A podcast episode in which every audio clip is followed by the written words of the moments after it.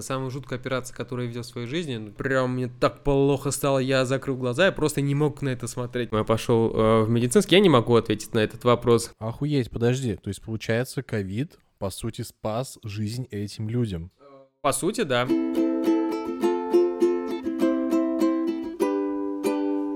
Йоу, всем здорово, это «Закрутка» подкаст. Короче, сегодня мы сидим с нашим другом Айрат, он врач-ординатор в направлении онкология, преподаватель в КФУ и научный сотрудник тоже в КФУ. По совместительству Айрат наш друг, чтобы вы понимали, мы спокойно с ним всегда разговариваем, мы решили позвать его в подкаст, чтобы как-то разнообразить и добавить немножко нотки профессионализма в подкаст. Короче, он врач-онколог, поэтому мы будем говорить немножко про медицину, поговорим, о чем-нибудь поговорим. Так. Мы поговорим в целом про медицину, вот, и, я думаю, выйдет очень насыщенный и очень интересный диалог. Ну, по-любому. Давайте гасить. Зачем гасить? Смотри, врач, ты же вообще не собирался быть врачом, правильно понимаю? Ты знаешь, это такой вопрос, который задают, наверное, всем студентам-медикам, а почему ты решил стать врачом? И у меня нет таких историй, как у, наверное...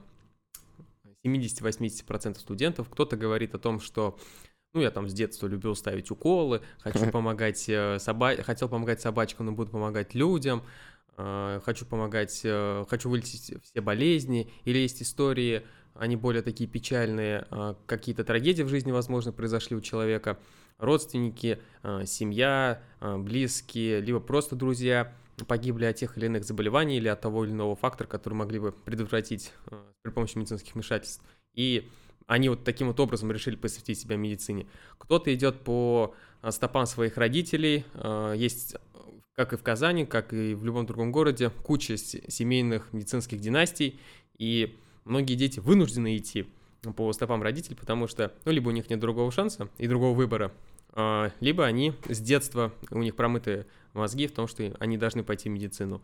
Но складывается сейчас такая тенденция о том, что медики не особо любят отдавать своих детей в медицинские университеты, медицинские вузы. Потому что знают, каково это? Да, в том числе знают, каково это, что им предстоит и через что им предстоит пройти.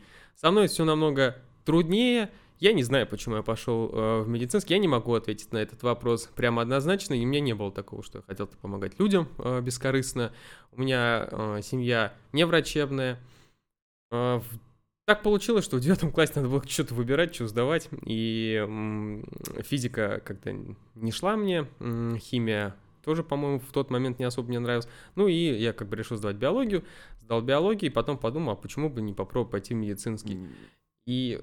Такой вот момент, знаешь, мы поговорим, наверное, сегодня об образовании в России в целом, но до первого-второго курса ты не понимаешь вообще, куда ты попал, зачем тебе это нужно было, а нужно ли было тебе идти в медицинский университет, если только ты не пришел там целенаправленно помогать людям, излечить всех собачек, дяденек, тетенек, или не пришел из врачебной семьи. У тебя же есть крутая история про то, что каким образом, почему ты, в конце принял решение пойти в медицинский, когда ты подошел к своему дяде, и он тебе сказал очень крутую фразу. Это был 10-й, по-моему, класс, я подошел к своему дяде, и попросил у него совета, дядя как будто так... неплохой бизнесмен, так скажем, и я думал, и до сих пор думаю, что его советы достаточно дельные, я спросил, что мне делать, идти или не идти. Я, правда, уже не помню, о чем я тебе говорил, но ты не говорил, мы были на свадьбе у Айрата, и там, когда всех гостей представляли, то есть Айрат и его жена Алина, они, говорили самые интересные факты какие-то про гостей. И вот про дядю было сказано так, то, что это человек, который, грубо говоря, сделал Айрата таким, какой он есть, благодаря таким советам, которые он ему давал. И вот этот совет по поводу медицины, он долго думал, нужно ему это или не нужно, подошел к дяде и говорит, смотри, дядя, я думаю, пойти в медицину. Как ты, что думаешь по этому поводу? Он сказал такую прикольную вещь. Айрат, чем бы ты ни занимался, главное, пойми одну вещь. Нужно хуячить будет в любом случае. Я такой, вау. Да, ты знаешь, тоже сегодня это затронем. В медицине путь, на самом деле, намного... длиннее, дольше, чем в любой другой профессии. Это не связано не только с Россией, это связано вообще в принципе, вся медицина в мире, она строится годами, и человек не прекращает учиться и самообразовываться в течение всей своей жизни, если только нормальный врач, конечно же, да. Вот, и, я уже учусь Седьмой год и не перестаю учиться. Я учусь официально седьмой год. Я врач-ординатор второго года. Мне осталось 2-3 месяца, чтобы стать полноценным онкологом. Но я до сих пор учусь и...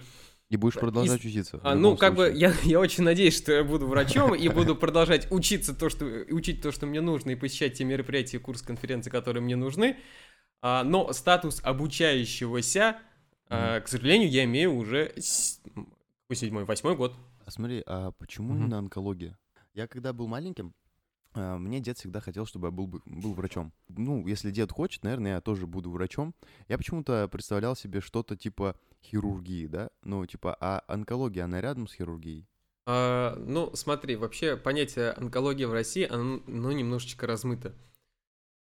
Начнем мы, наверное, с понятия онкологии за рубежом. Кто такой онколог за рубежом? Это medical oncologist, это медицинский онколог, по-нашему это химиотерапевт. Это тот онколог, который сопровождает пациента на этапе, ну, практически на всех этапах его лечения, и основная его задача, так скажем, подобрать правильную терапию, будь это там неоадъювантная химиотерапия, адъювантная химиотерапия, ну, неважно, лечебная химиотерапия, либо паллиативная помощь, либо просто помочь пациенту. Это вот реальный онколог, который знает стратегию лечения онкологического пациента за рубежом. Но онкология состоит из 3 больших китов. Это хирургический этап кит, химиотерапевтический кит и лучевой радиологический кит.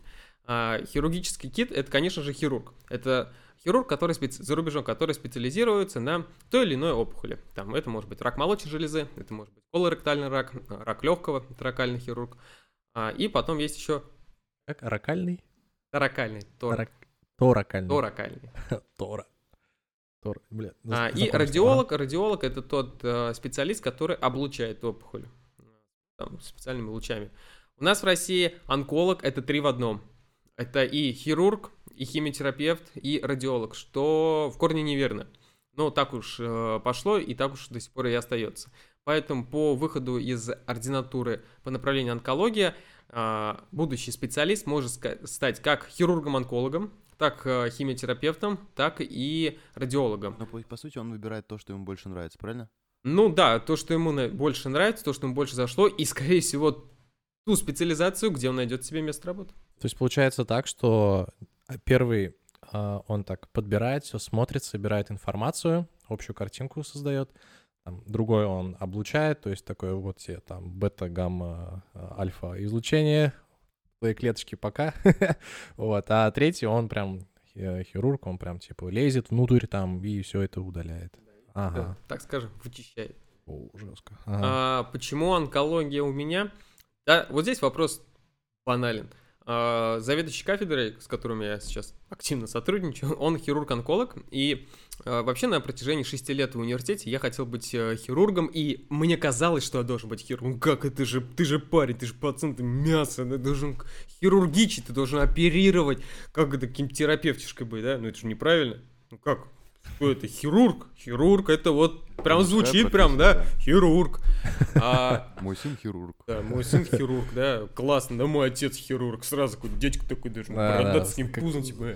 Звучит очень статусно, кстати. Хирург, да. Да, хирург. Вот, и получается, на протяжении вот этих 6 лет я искал эту отрасль хирургии, куда бы можно было податься. Хирург, это же не только онколог, да, это может быть нам челюстно-лицевой хирург, пластический хирург, сердечно-сосудистый хирург, кистевой хирург, этих хирургов очень много, да, этих направлений. И я поассистировал, ну, практически... Наверное, там в 5-6 различных отделениях, даже которые... Даже пластической хирургии? Да, даже пластической хирургии. Даже и сиськи делали. И ребра удаляли. И было интересно. Это удаляли ребра? Да. Это очень такой экзотический, я думаю, случай. Вот, и к 6 курсу, но... А можно, подожди, можно я перебью вот опять? Зачем обычно удаляют ребра? Ребра, чтобы талия была. Талия, да. Это не у мужчины, не у мужика. Не у мужика. Окей. Вау, я не знал то, что... Я слышал в школе вот эти разъебы, когда говорят, что типа... Удалил 2 ребра, чтобы себе отсосать. Да, чтобы себе отсосать, удаляют 2 ребра. Вот, и я из-за этого прям сейчас так удивлен. Нифига себе, то есть получается это... Чтобы талия была. А что еще? Ну ладно, окей. К 6 курсу...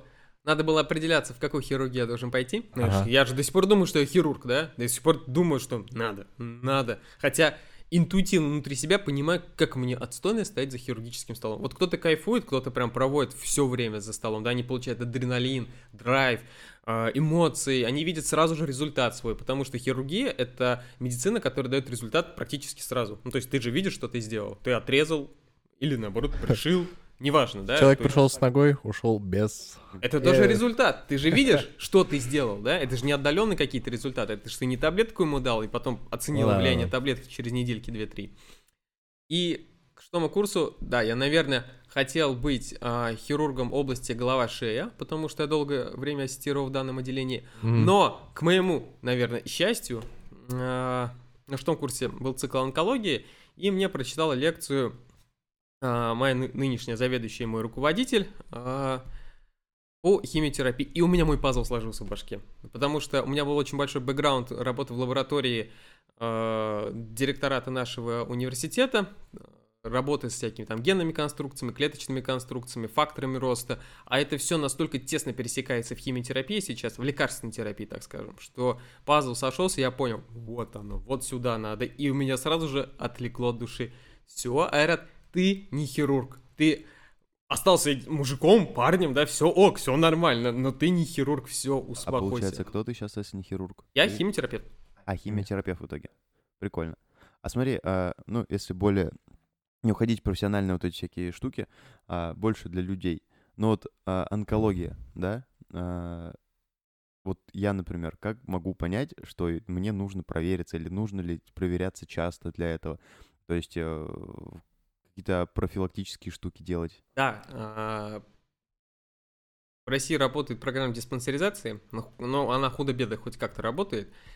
И вот эти чекапы, они нужны. Нужны, наверное... Чекапы — это кровь сдавать? Нет, не только. Чекап — это, может быть, кровь, это УЗИ, это колоноскопия, это эндоскопия, это просто осмотр, как минимум, там, хотя бы терапевта или онколога, посмотреть на тебя, раздеть и посмотреть снизу доверху. На состояние твоего кожного покрова, на состояние твоего тела, в принципе, да, на твоего эмоционального состояния.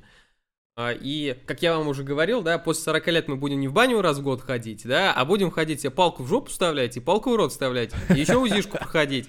Да? Ну, я типа только за. Да, и кровушку. Это профилактика. Давай. Почему после 40 только? Да, почему до этого не нужно делать? У меня всегда был такой вопрос. Смотри, можно делать и до, на самом деле, но риски возникновения онкологии меньше. Хотя сейчас, так скажем, рак молодеет, много молодых пациентов, можно-то и до делать, если хотите. Но стабильно, по рекомендации, во-первых, да, и стабильно мы с вами будем ходить после 40. Окей, а вот можно вопрос еще тоже? То есть вот нам сейчас там, по 23, по 25, вот, и в принципе до 30 нужно как-то запариваться об этом, ну то есть резонно ли вообще как-то задумываться о том, чтобы мне нужно сходить там, ну, то есть там же наверняка есть регулярность, раз в полгода, раз в год, там вот эту ТОшку делать. Есть ли вообще вот как бы такой резон? Смотри, во-первых, прежде чем делать ТОшку, надо позаботиться о своем организме, да, если ты будешь не заботиться о машине в принципе, то тебе ТОшку понадобится не через 10 тысяч километров, а через 5 тысяч километров, да, поэтому сейчас многие... перешли на ЗОЖ, многие переходят там, отказываются от мяса, например, как я уже 3 дня до этого не ел. От красного мяса, потому что большое потребление красного мяса ведет к увеличению риска развития колоректального рака. Какого? Колоректального рака кишки. Ага, окей, ага. Вот, и курение, которое одним из важных факторов является развитие плоскоклеточного рака легкого, тоже от него бы хорошо бы избавиться, да? Но вы знаете, как вам сказать, как говорят маститы-онкологи... Как говорят, кто еще раз? Маститы-онкологи, старые онкологи, старые профессора. Окей, если ты не умрешь там от инсульта, инфаркта, от кирпича, ты, скорее всего, умрешь от онкологии. Потому что, ну, это, условно говоря, запрограммированный процесс. Это процесс, который происходит внутри твоего организма, внутри твоих клеток, да, и зачастую, иногда не зависит от тебя... Риски есть, наследственная форма онкологии, которая у тебя 100%. Допустим, ну, самый такой распространенный, банальный пример, есть 2 гена, BRCA1, BRCA2, мутация в этих генах несет риск возникновения онкологии у женщин в, ну, рака молочной железы или рака яичников. И девушкам желательно бы провериться и узнать, есть ли у них такая мутация или нет. Но тут тоже есть двоякая медаль. Можно пойти провериться всему здоровому населению, да, а можно провериться тем, у кого есть наследственность отягощенная. Допустим, если у девушки есть в анамнезе, в ее в наследственном, что мама была больна раком молочной железы, бабушка была больна там раком яичников и так далее, и так далее, и так далее, то здесь стопроцентная вероятность того, что, скорее всего, 95,5, так скажем, да, что у нее тоже есть данные мутации, что хорошо ей провериться, да, и знать о ней. Это как сделала себе Анджелина Джоли. Это самый банальный пример. У нее выявлена BRCA1 мутация. У нее мама, по-моему, погибла либо от рака желудка, либо от рака молочной железы, и что-то с бабушкой было. У нее действительно есть эта мутация, и она, так скажем, превентивно заранее удалила себе молочные железы и яичники, то есть удалила те органы, в которых... Может появиться рак. А? Удалила яичники, то есть, получается, она не может иметь детей. Я не знаю, может быть, она их заморозила, свои яйцеклетки. Прикольно. Смотри, по поводу наследственной онкологии, если, допустим, у матери это приобретенное, да, то есть не у бабушки не было, а у матери приобретенное, но приобретенное после родов. Это же, естественно, не считается, у тебя не может это передаться, потому что, Нет, конечно. Прикольно. То есть, по сути, ничего бояться. Да? Можно тогда я тоже спрошу? По поводу девушек, я думаю, в принципе, я, если честно, плохо знаком со здоровьем, вообще женское здоровье, я думаю, как это правильно описать, да, потому что я мужчина. Для них вообще есть ли какое-то, почаще как-то появляться, либо же, вообще... Нет, у девушки нюансы? Есть чекапы. Есть программы женского здоровья, есть программы мужского здоровья, и я думаю, что нормальная, заботящаяся девушка должна иметь своего гинеколога, которому она постоянно ходит, и ходит только к нему, к этому гинекологу.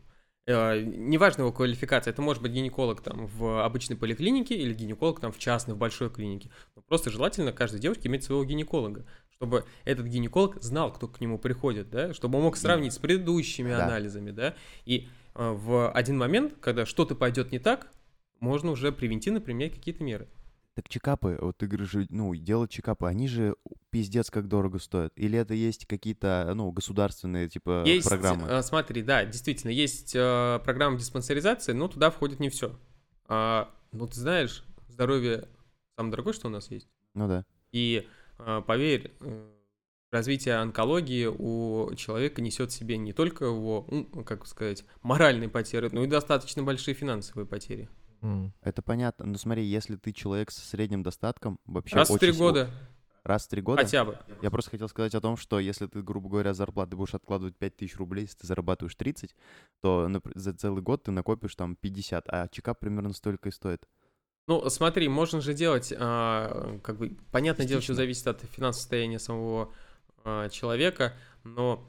Всегда есть выходы, всегда можно попробовать через терапевта себе как-нибудь назначить, попытаться пробить колоноскопию, попытаться пробить гастроскопию, но есть программы диспансеризации, которые, работают, по крайней мере, они делают маммографию. Маммография – это, грубо говоря, рентген для молочных желез женщин, чтобы посмотреть, есть ли какая-то опухоль или нет какой-то опухоли. У нас программы, они построены таким образом, что они добровольные. То есть диспансеризация у нас добровольная. Ты хочешь, не хочешь. Да? В отличие, допустим, от Японии, которые практически победили 3-й и 4-й стадии рака желудка, потому что у них программа гастроскопии, она обязательная. То есть если ты не сходил, то к тебе применятся штрафные санкции. Прикольно. Да, тебя могут просто не пустить на работу. Да? И вот это здорово. И... Кстати, по поводу скрининга, я сейчас как раз-таки прохожу... Что это скрининг? Скрининг злокачественных новообразований, это выявление злокачественных новообразований. Окей.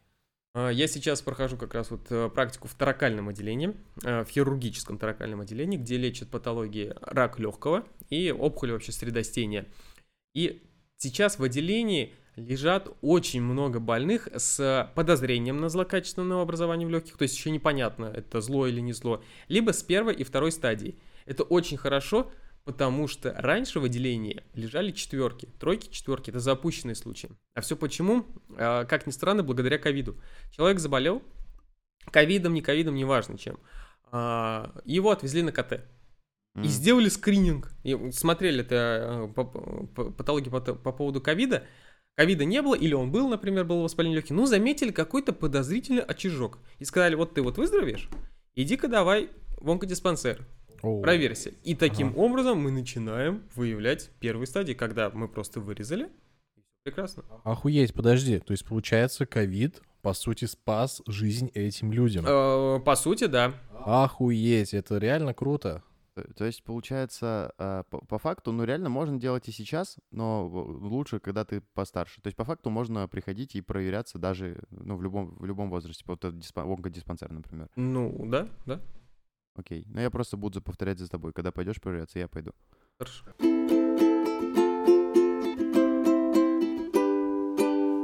Говорил то, что хотел что-то сказать про образование, не раковое в смысле, а про образование в России в плане тебя не устраивает то, как тебя учат на врача, или, то есть, чтобы вы понимали, Айрат, он же не прям врач, он еще в ординатуре, да? Да, мне осталось вот там 2 месяца. Два месяца в ординатуре, и что-то не так? Ну как вот объяснить? Смотри, кто такой ординатор сейчас? Об этом говорят, но как-то особо не двигается. И, наверное, должны двигаться и создаваться какие-то инициативные там, проекты снизу, да, то есть не с верхушки, потому что те, кто смотрит системно, их все устраивает, потому что система работает. Ну, система здравоохранения, почему она работает в целом, все ок. Но если смотреть на проблемы снизу, то проблем достаточное количество. Сейчас ординатор — это обучающийся, то есть это, по сути... Это магистратура. Магистратура, вот если ты идешь на бакалавриат, давай. Это магистратура, то есть 4 года бакалавриата, 2 года магистратура. Также у вас 6 лет бакалавриата. Скажем так, да. Смотри, ординатура бывает теперь платные и бесплатные. На бесплатных хер поступишь, да. У меня грантовая ординатура, то есть за меня платит мой университет, сам себе. Удобно. Да, классно, да. И мне просто повезло. И как вот объяснить? Смотри, человеку 24 года, да? Он выпустился из медицинского университета. В Америке, если ты выпускаешься из медицинского университета, ты можешь взять кредит на $1 000 000 сразу же. Тебе его дадут и одобрят, потому что ты врач. Все, это статус. Ты стопудовый, хороший, самостоятельный чувак. Ты крутой, ты MD, типа medical doctor. Все, ты супер. У нас ты выпустился, и ты такой, здравствуйте, а что мне делать? Ты идешь... в ординатуру, да? В ординатуре тебе, дай бог, ты поступил на бюджет, у тебя есть стипендия 7000 рублей, и ты все свое время с 8:30, ну, там отделение, конечно, там 7:45, например, и до скольки-то проводишь время в отделении, где ты чем занимаешься, первое время заполняешь историю болезни. Ты клерк.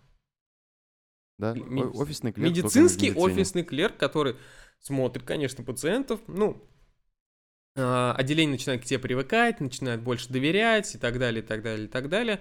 Но что делают большинство ординаторов, помимо того, что они ходят в ординатуру, они что делают? Работают, им же надо прожить деньги. Ну, хватит у мамы с папой брать деньги в 25 лет, да, в 24 года.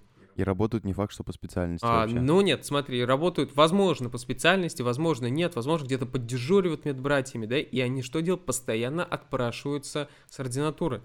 Но их и отпустить не могут. Все же прекрасно понимают, он работает. А как он себя прокормит? Вот как? И, конечно же, от этого страдает и качество его обучения, да, и времяпрепровождения в клинике. Я просто буду, конечно же, проводить параллель за рубежом, да. Как состоит у них вообще система ординатуры? У них это называется резидентура. Она длится не 2 года, она длится 7 лет. 7. Они еще учатся еще 7 лет, но они получают офигительную зарплату. То есть, как врачи уже. Ну, да? Меньше, чем врач, да. Но чем старше ты становишься, то есть 7-летний резидент или там 5-летний резидент, он уже и может и себе и Мерседес позволить, и на отдых скататься, и все у него в шоколаде. Потому что. И они все свое время проводят в клинике. Потому что им что? Не нужно бежать на работу. Ну да. Им круто. Платят за это деньги. То есть они выполняют врачебные функции. Мне кажется, если из любой клиники вытащить всех ординаторов, клиника встанет просто. Все, встанет, потому что никто не будет оформлять историю болезни и печатать дневники. Мне кажется, так и будет. Вот если мы всех сейчас уберем, то все такие, где наша шестерка, которая все время писала? Я сам должен писать это? Серьезно? получается, смотри, вот если там так, а у нас... Ну, ты же в ординатуре, ты как делал? Ты параллельно же работаешь. То есть, посмотрит чувак, врач, да, который, типа, учится, и такой, ну, наткнулся на наш подкаст, и такой, блин, реально, мне же работать надо. А как ему избежать этого? Что никак, ему нужно делать? Никак. А что делаешь ты сейчас? Ну, никак ему не избежать. У меня ситуация немножко по-другому сложилась, да. Ну, как бы основная моя ставка — это научный сотрудник, и я пошу в университете уже там со второго курса. Сначала был лаборант-исследователь, теперь у меня появилось высшее образование, и я стал там научным сотрудником. У меня есть научный проект онкологический. Онкологический, я хочу заметить, у меня моя работа тесно связана с клиникой. Потому что я веду онкологических пациентов в своем научном проекте. Поэтому я как бы вот и там, и сям могу быть.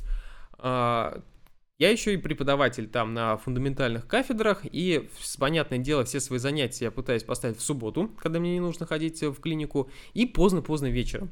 Ну, там, после 6, после 7, бедные мои студенты, конечно, вот там, после 5 вечера. Когда, в принципе, все, моя работа в отделении закончилась. Вот в такой ситуации здесь, получается, ну, мне повезло, мне проще, да. Но бывает иногда... там ситуация, когда надо в 3 часа быть в таком-то месте, потому что там какой-нибудь научный митинг будет, да, ну, все прекрасно понимают, то есть ты подошел к заведующему или к своему куратору, к врачу, да, сказал, так и так, мне нужно уехать, я как бы все выписки сделал, всю бумажную работу сделал, все чики-пуки, подписи все поделаны, все... И погнал. Да, и погнал, вот.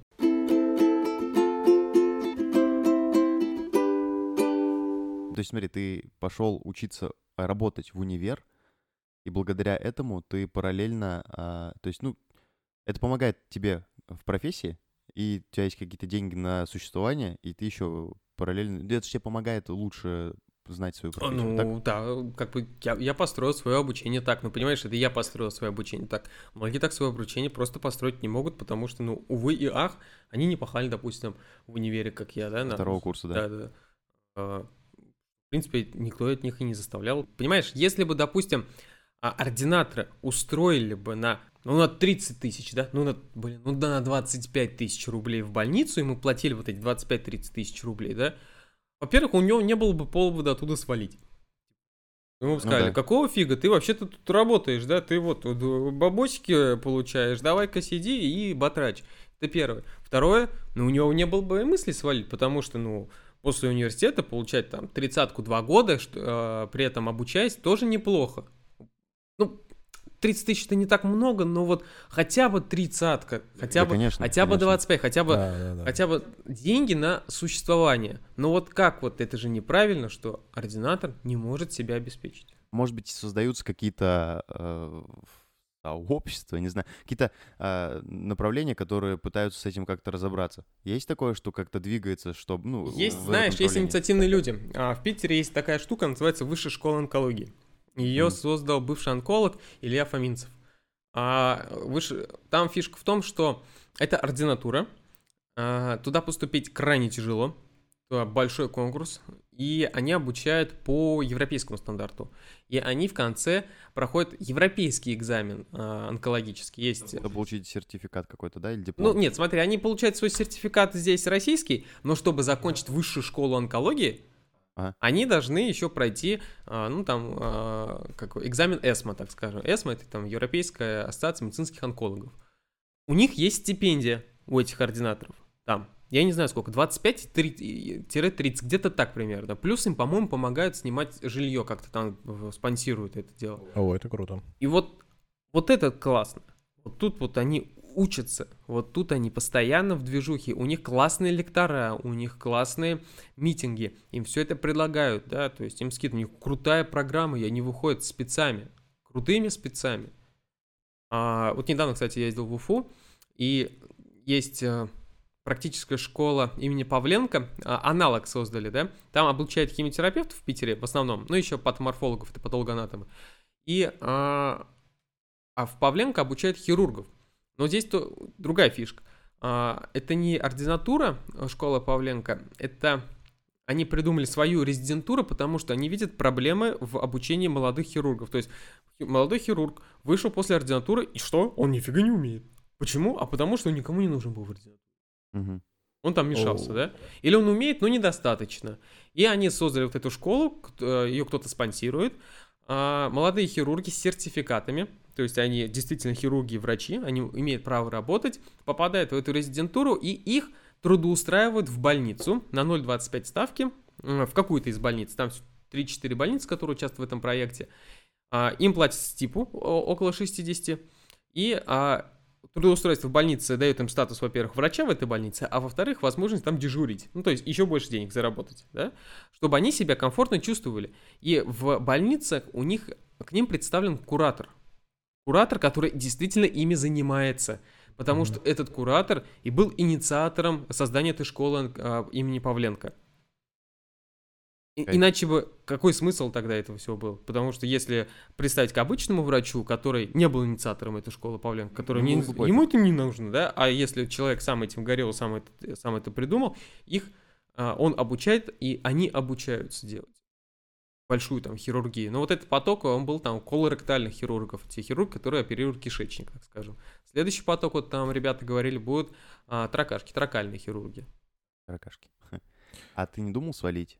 Из-за того, что, именно, что, и потому что система немного тебя не устраивает, ты думал поехать куда-то за границу. Я просто знаю тот факт, то, что, смотрите, это лайфхак всем студентам, Если ты, чувак, поступил на медицинский и ты думаешь, что тебе делать, двигайся по науке, потому что, на примере Айрата, ты где был? Ты был в Японии, ты был в Израиле, ты был в Италии. Просто тупо чувак съездил в 3 страны просто потому, что он научный сотрудник, и он что-то допонимает. То есть ты уже еще путешествовал. Но ты еще, насмотрясь того, как происходит образование за границей, как там все это устроено, ты думал то, что нужно, надо бы когда-нибудь.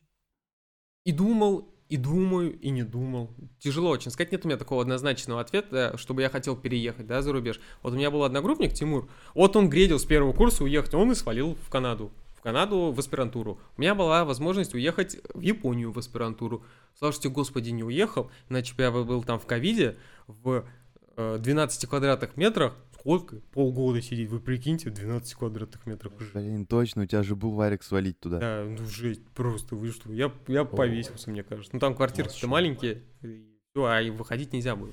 По поводу, понимаешь, можно и обучиться и здесь этому, да, просто... Это сложнее будет сделать. Это, в этом заинтересован будешь только ты. Ну да. И если ты умеешь общаться с людьми, находить себе наставников, да, отдавать что-то этим наставникам, потому что какого фига тебя кто-то будет обучать, если никто не будет получать что-то взамен, да, то ты научишься чему-то, да, ты поймешь, что это сделать. Благо сейчас очень много вебинаров, да, благодаря которым можно почерпнуть кучу просто информации. Но понимаешь, я химиотерапевт, и у меня информация теоретическая. То есть, как назначить одну схему лечения, как скорректировать дозы, как поднять уровень там гемоглобина, да, как поднять уровень нейтрофилов.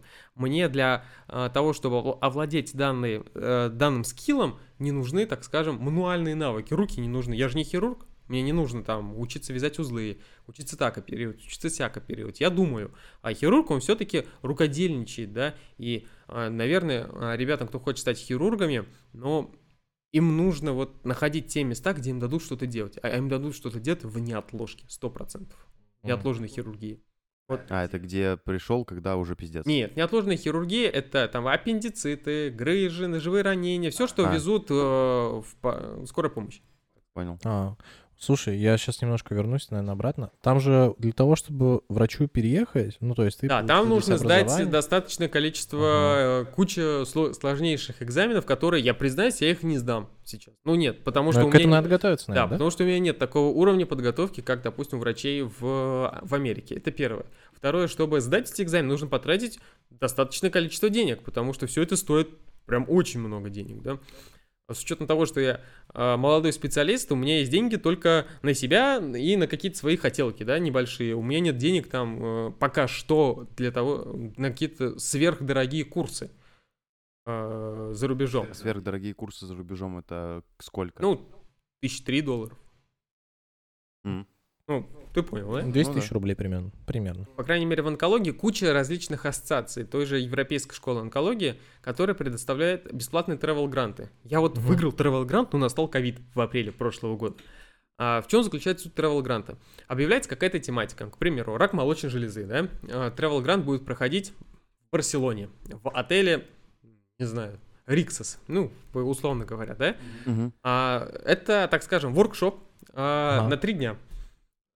Чтобы туда попасть, нужно выиграть этот воркшоп, да? Ты отсылаешь свой клинический случай, описанный, там есть шаблончик, все отослал, и, как правило, молодых специалистов, которые вот только первый раз отсылали, их пропускают. Что дает travel грант? Тебе дает 600 евро, чтобы ты оплатил билеты.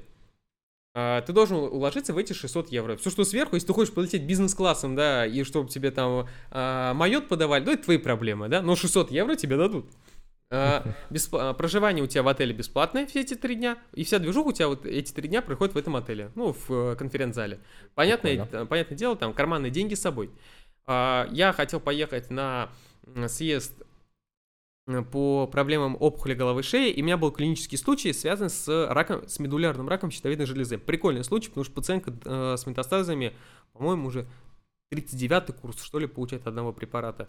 И 39-й курс, это один курс, это типа... Раз в 3 недели, то есть почти... О, это года, получается, уже да, очень давно. Прием. Охереть. Вот, и интересный клинический случай. Они прислали все, вы выиграли, я очень сильно обрадовался. И, прикиньте, через 2 дня присылает, извините, ковид, все дела. А конференция должна была проходить в Швейцарии, в Луган, а это как раз та территория, которая граничит с Италией. В Италии же весь пик начался, и они, ну, Швейцария закрыла всю территорию от итальянцев и вообще закрыла свое воздушное пространство. И мне сказали, ну, типа, братан, давай, там, когда-нибудь, не сейчас, когда все поправится. А у меня тогда и виза была открыта, и все было открыто, и все было зашибись, да. Ну, естественно, они в декабре мне присылают сообщение, вот 2020 года, говорят, вы можете через неделю приехать? Я такой думаю, ну конечно, да еще сейчас там визу оформлю, да, за 2 дня, там все дела. Ну, написал, ну нет, извините, получилось. Да, но вот ковид уйдет, и я думаю, покатаюсь. Еще раз попробуешь, типа, податься, да? Там нужно будет подаваться заново с каким-то новым уникальным случаем или с тем же самым? Я не знаю. Не знаю. Ну, наверное, я с другим подамся, у меня есть более интересный случай. Ну вот это говорится еще раз о том, что, типа, если ты чувак, который шаришь в профессии, ты можешь уже... Все зависит от твоего наставника, поверь. Если ты... То есть чувак, который наставлял тебя, твой научный... Кто он? Нет, у меня сейчас вот есть моя начальница, и она как бы химиотерапевт, и вот благодаря ней у меня практически весь мой бэкграунд, все мои знания в химиотерапии только благодаря ней. Потому что она подкидывает какие-то вебинарчики мне, да, объясняет то, объясняет все. Я с ней сижу на приеме, веду там онкологический проект с нашими там девушками, да, которые участвуют в этом проекте. И она рассказывает всю кухню мне о химиотерапии и всю кухню онкологии, так скажем, что можно извлечь из каждого для себя. Ну, то есть, получается, это, классическое наставничество, когда опыт передается из, старшего, то есть из старшего поколения, младшему, все вот эти знания. Ну, то есть, по сути, вот так. Ага.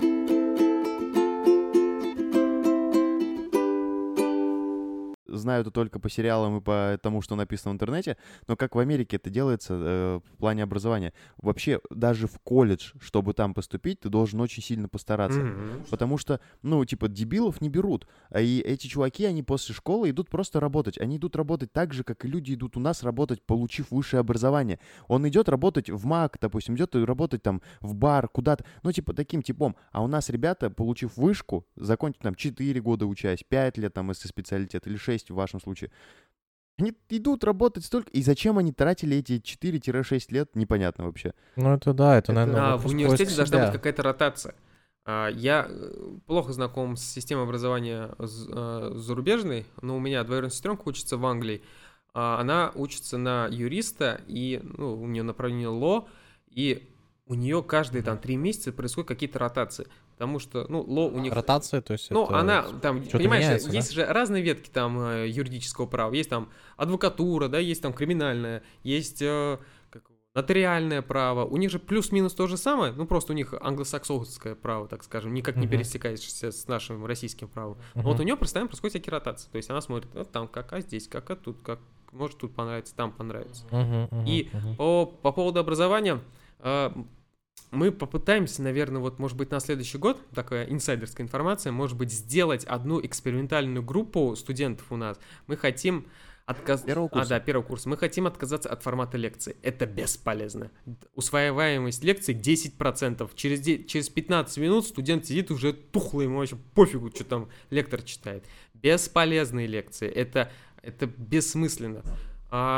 Есть хороший пример, ведь в Америке есть самая престижная медицинская школа, это медицинская школа Гарварда. Они провели реформу и сделали, и обозвали ее как flipped classrooms, это перевернутый класс. Они отказались от лекции полностью, они все перевели в онлайн формат. Вот это был вопрос. Преподаватели весь состав освободили от работы на все лето, то есть они все лето копали, снимали, придумывали, творили, у них было творчество. И сейчас у них занятия строятся таким образом. У них есть определенная тема, они заходят там в свой какой-нибудь там, наверное, аккаунт, да, на сайте Гарварда, у них есть там лекция, которая преподавателям читает, показывает, рисует, пишет. Это записанная лекция. Там даже есть не то, чтобы записано, там есть подкасты. Чтобы вы понимали, два преподавателя просто разбирают тему. Вдвоем сидят и разбирают, ну, там, не знаю, сахарный диабет. Два эндокринолога сидят и просто пиздят. А вот ты вот так и так, а ты так и так. И студенты слушают, им же интересно. Это же классно. После того, как они прослушали лекцию, у них есть небольшой тестик, какое-то творческое задание, либо клиническая задачка. И есть тот список того, что они должны подготовить на занятия. На следующее. И весь прикол таких лекций, что они не привязаны ни ко времени, ни к месту. То есть у них есть дедлайн, там, допустим, до 20 сентября мне нужно закончить блок эндокринологии, да, сахарного диабета, допустим, да, и вот они сидят, где бы там, в толчке, в маке, в кафешке, дома, в любое время посмотрели лекцию, если нужно, поставили на паузу, что-то записали, перемотали, еще раз посмотрели, еще раз послушали, сделали задание. Пришли на занятия, и они пришли какие? Подготовленные. Им не надо ничего разжевывать, только если у них появились вопросы, ну, мало ли, да, ну, всякое бывает. Это, наверное, как практика, знаешь, это как вот когда ты пришел, если у вас есть какие-то вопросы, вы можете обратиться к нам, то есть они собираются, там есть студенты, у которых вопросы, они сидят и разбирают вопросы. Да, и такие студенты пришли подготовленные, с ними интереснее общаться. Да, заинтересованность. У них есть заинтересованность. Они не тратят свое время на лекции. Смысла в этих лекциях просто нет. У них вот все. Сейчас же мы же попали в такое время, когда все можно загуглить за 5 секунд. Нафига мне вот этот талмуд всего писать за преподавателем, когда еще не успеваешь. Приходить там к 8:30 на лекцию, когда я могу дома спокойно открыть ноутбук, взять чашку кофе, посмотреть лекцию. Да? Понятно, все эти лекции проходят какой-то отбор, да, понятное дело, не академические лекции, это не просто как мы с вами сидим там поболтали, но вот у меня Алина слушала эндокринологический подкаст, чтобы вы понимали, с Гарвардской медицинской школы, там просто есть типа free trial период, один день, можно купить эти лекции, но мы по обыкновению что сделали, зарегистрировали 1500 ящиков, все нормально. Вот, Алина слушала вот подкаст по сахарному диабету, просто два врача сидят и обсуждают сахарный диабет. Обсуждают вопросы студенческие на экзамен и говорят, какой фиговый вопрос, а? Давай его уберем, давай. Потому что он, отстойный, он старый, это уже прошлый век. Они вот таким образом строят свое медицинское образование. Это же круто. Да. Это звучит, знаешь как? Это звучит реально круто по-молодежному, да? По-новому. Потому что, когда ты идешь лекции, старый чувак, ему не интересно, ни ему, ни студентам, и ты такой, блин, зачем мне туда идти? А тут, прикинь, по-новому. По факту, даже я, чувак, который там... Я просто слушаю подкасты, и мне это интересно. Студент, а если он еще и пошел учиться, если мы берем Гарвард, где люди идут реально учиться, а не просто хуи пинать... Для них это прям кайф. Ну, прикинь, ты можешь просто дома послушать, или ты просто идешь в автобусе, ты идешь час, ты можешь гулять и слушать эту лекцию, просто, знаешь, повторно. Ты послушал, записал, потом такой, так, у меня экзамен через неделю, послушаю-ка я еще раз все. Ты просто гуляешь, слушаешь, у тебя это в башке откладывается, это кайф. Вообще прям, я вот слушаю, такой, блин. Да, круто. Блин, мне кажется, кстати, вот еще что самое, наверное, крутое и важное, просто в конце, то есть там есть вот эти лекции, и вот вопросы, они как своего рода навигатор. Конечно, типа, что нужно там изучить, и все. в принципе, этот чуваку будет понятно, что ему, на что сфокусироваться, потому понимаешь, что... этот студент, он будет знать, что от него будут требовать на занятия. Потому что, то, потому что сейчас как происходит, да, прочитайте 100-500 страниц, да, вы придете, я вам задам вопрос, который мне придет в голову. Ну, то есть, и ты такой, знаешь, сидишь, думаешь, мне кажется... как так? Знаешь, мне просто кажется то, что вообще, в принципе, вопросы — это реально вот как вот этот навигатор, и он поможет реально, вот ты сказал там 100-500 вот этих страниц, ты читаешь, ты не понимаешь, а что важно-то из этого нужно извлечь.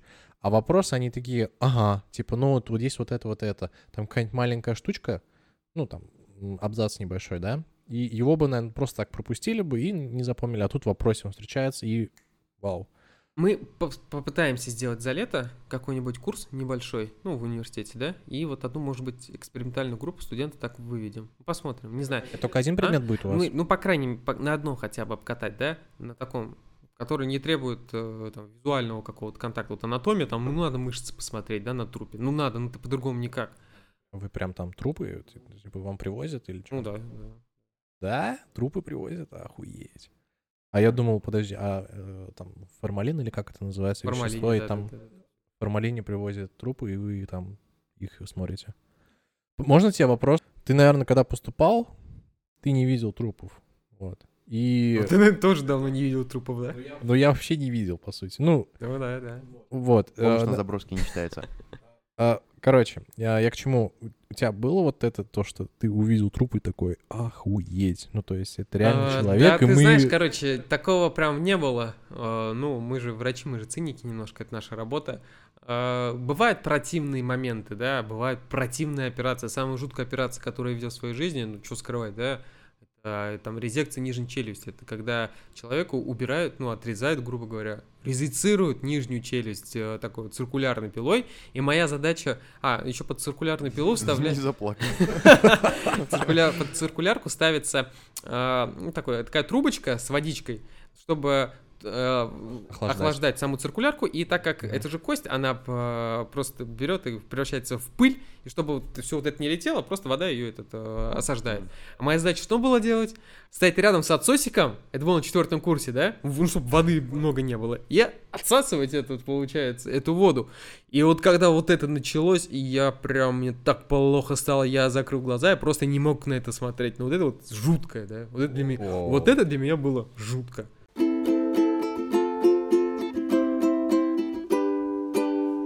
Можно тебя спросить про тоже такие кейсы, тоже, интересные, операционные, да? Ну, то есть, что-то из интересного. Ну, слушай, у меня онкологические кейсы не очень интересные, да, с точки зрения там обывателя, с точки зрения там медицины интересные, клинический случай. Что-то прям такое, как, допустим, в подкасте «Дзидзария», где там яйца отрезали, да, у меня, конечно, такого... У меня, конечно, такого не было, но у меня был противный случай. На первом курсе, на первом году ординатуры я дежурил в неотложной хирургии, и к нам поступил дедок. Но он поступил, и в неотложке он, к сожалению, погиб. Ну, прям в приемном отделении. Мы не успели даже куда-то там перетащить в реанимацию. Соответственно, дежурил я и молодой хирург, и нас с утра заведующий погнал в морг. На вскрытие. Типа, идите на вскрытие, ваш же пациент. Потому что он был записан уже на вот этого хирурга. Подожди, можно перебью немножечко? Врач тоже должен присутствовать. Конечно, да, лечащий врач. А вскрытие делает другой мужик. Лечащий врач обязан присутствовать при вскрытии. Ну, мы же не знали, что этим с мужичком. Он уже как бы приехал. Он, наверное, уже умер, когда его занесли.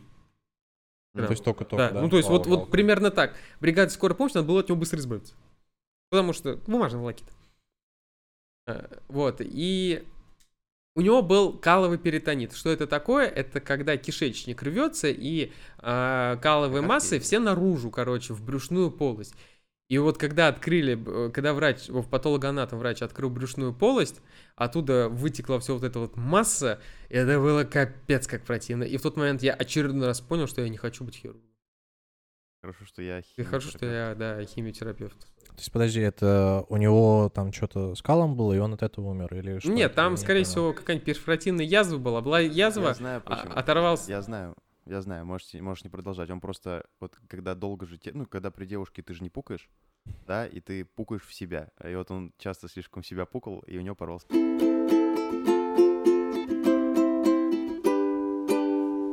У меня была одна пациентка в отделении химиотерапии, ну, с метастатической, с раком молочной железы. Такая, в общем, как скажем, амбициозная бабулька. Она так очень красиво выглядела для своего возраста. Ей было, типа, по-моему, лет 80 с такой шляпкой постоянно. Платьишко, вся жизнь радостная. Но вот как только она ложилась в палату, она становилась просто такой бабой-ягой, да, у нее постоянно почему-то болела голова. Постоянно, да, что бы ей ни делали, у нее постоянно болела голова. И она все время просила, есть такой раствор, называется трифундин, она постоянно его просила: прокапайте меня, прокапайте, пожалуйста, Айрат Ильдарович, прокапайте, ну, мне жалко, прокапаю, все, ок. В один день я забыл ей написать стеримфундин. Ну, забыл. Ну, просто не было времени. Это там ей не критично вообще никак для ее состояния. На следующее утро захожу к ней в палату, и ее аж трясет. Она прям трясется такая. У меня болит голова, у меня болит голова, у меня болит голова. Не могу, голова раскалывается. Я такой: вы забыли там назначить. Я такой: ладно, типа, сейчас назначу. И сидит, трясется. Я такой вышел из палаты, заглянул. Она такая уже все нормально, взяла телефон, что-то тыкает туда-сюда. Захожу в палату, и она так на меня смотрит, такая сразу начала трястись. Подожди, это что-то, что вызывает зависимость? Нет. Это изотонический раствор со всякими там натриями, калиями, магниями и так далее. Типа как витамин. Ну, вот что-то поэтому в этом роде. То есть это не как морфий? Нет, это не наркотические анальгетики, ни в коем случае. Мне кажется, это согласовывать надо, если ты морфий какой-то капаешь или делаешь что-то, не знаю, как он работает, но то есть это в любом случае... Ну, там целая система, то есть ампулу надо вскрыть, ампулу надо правильно утилизировать, все это прописывается, все это контролируется.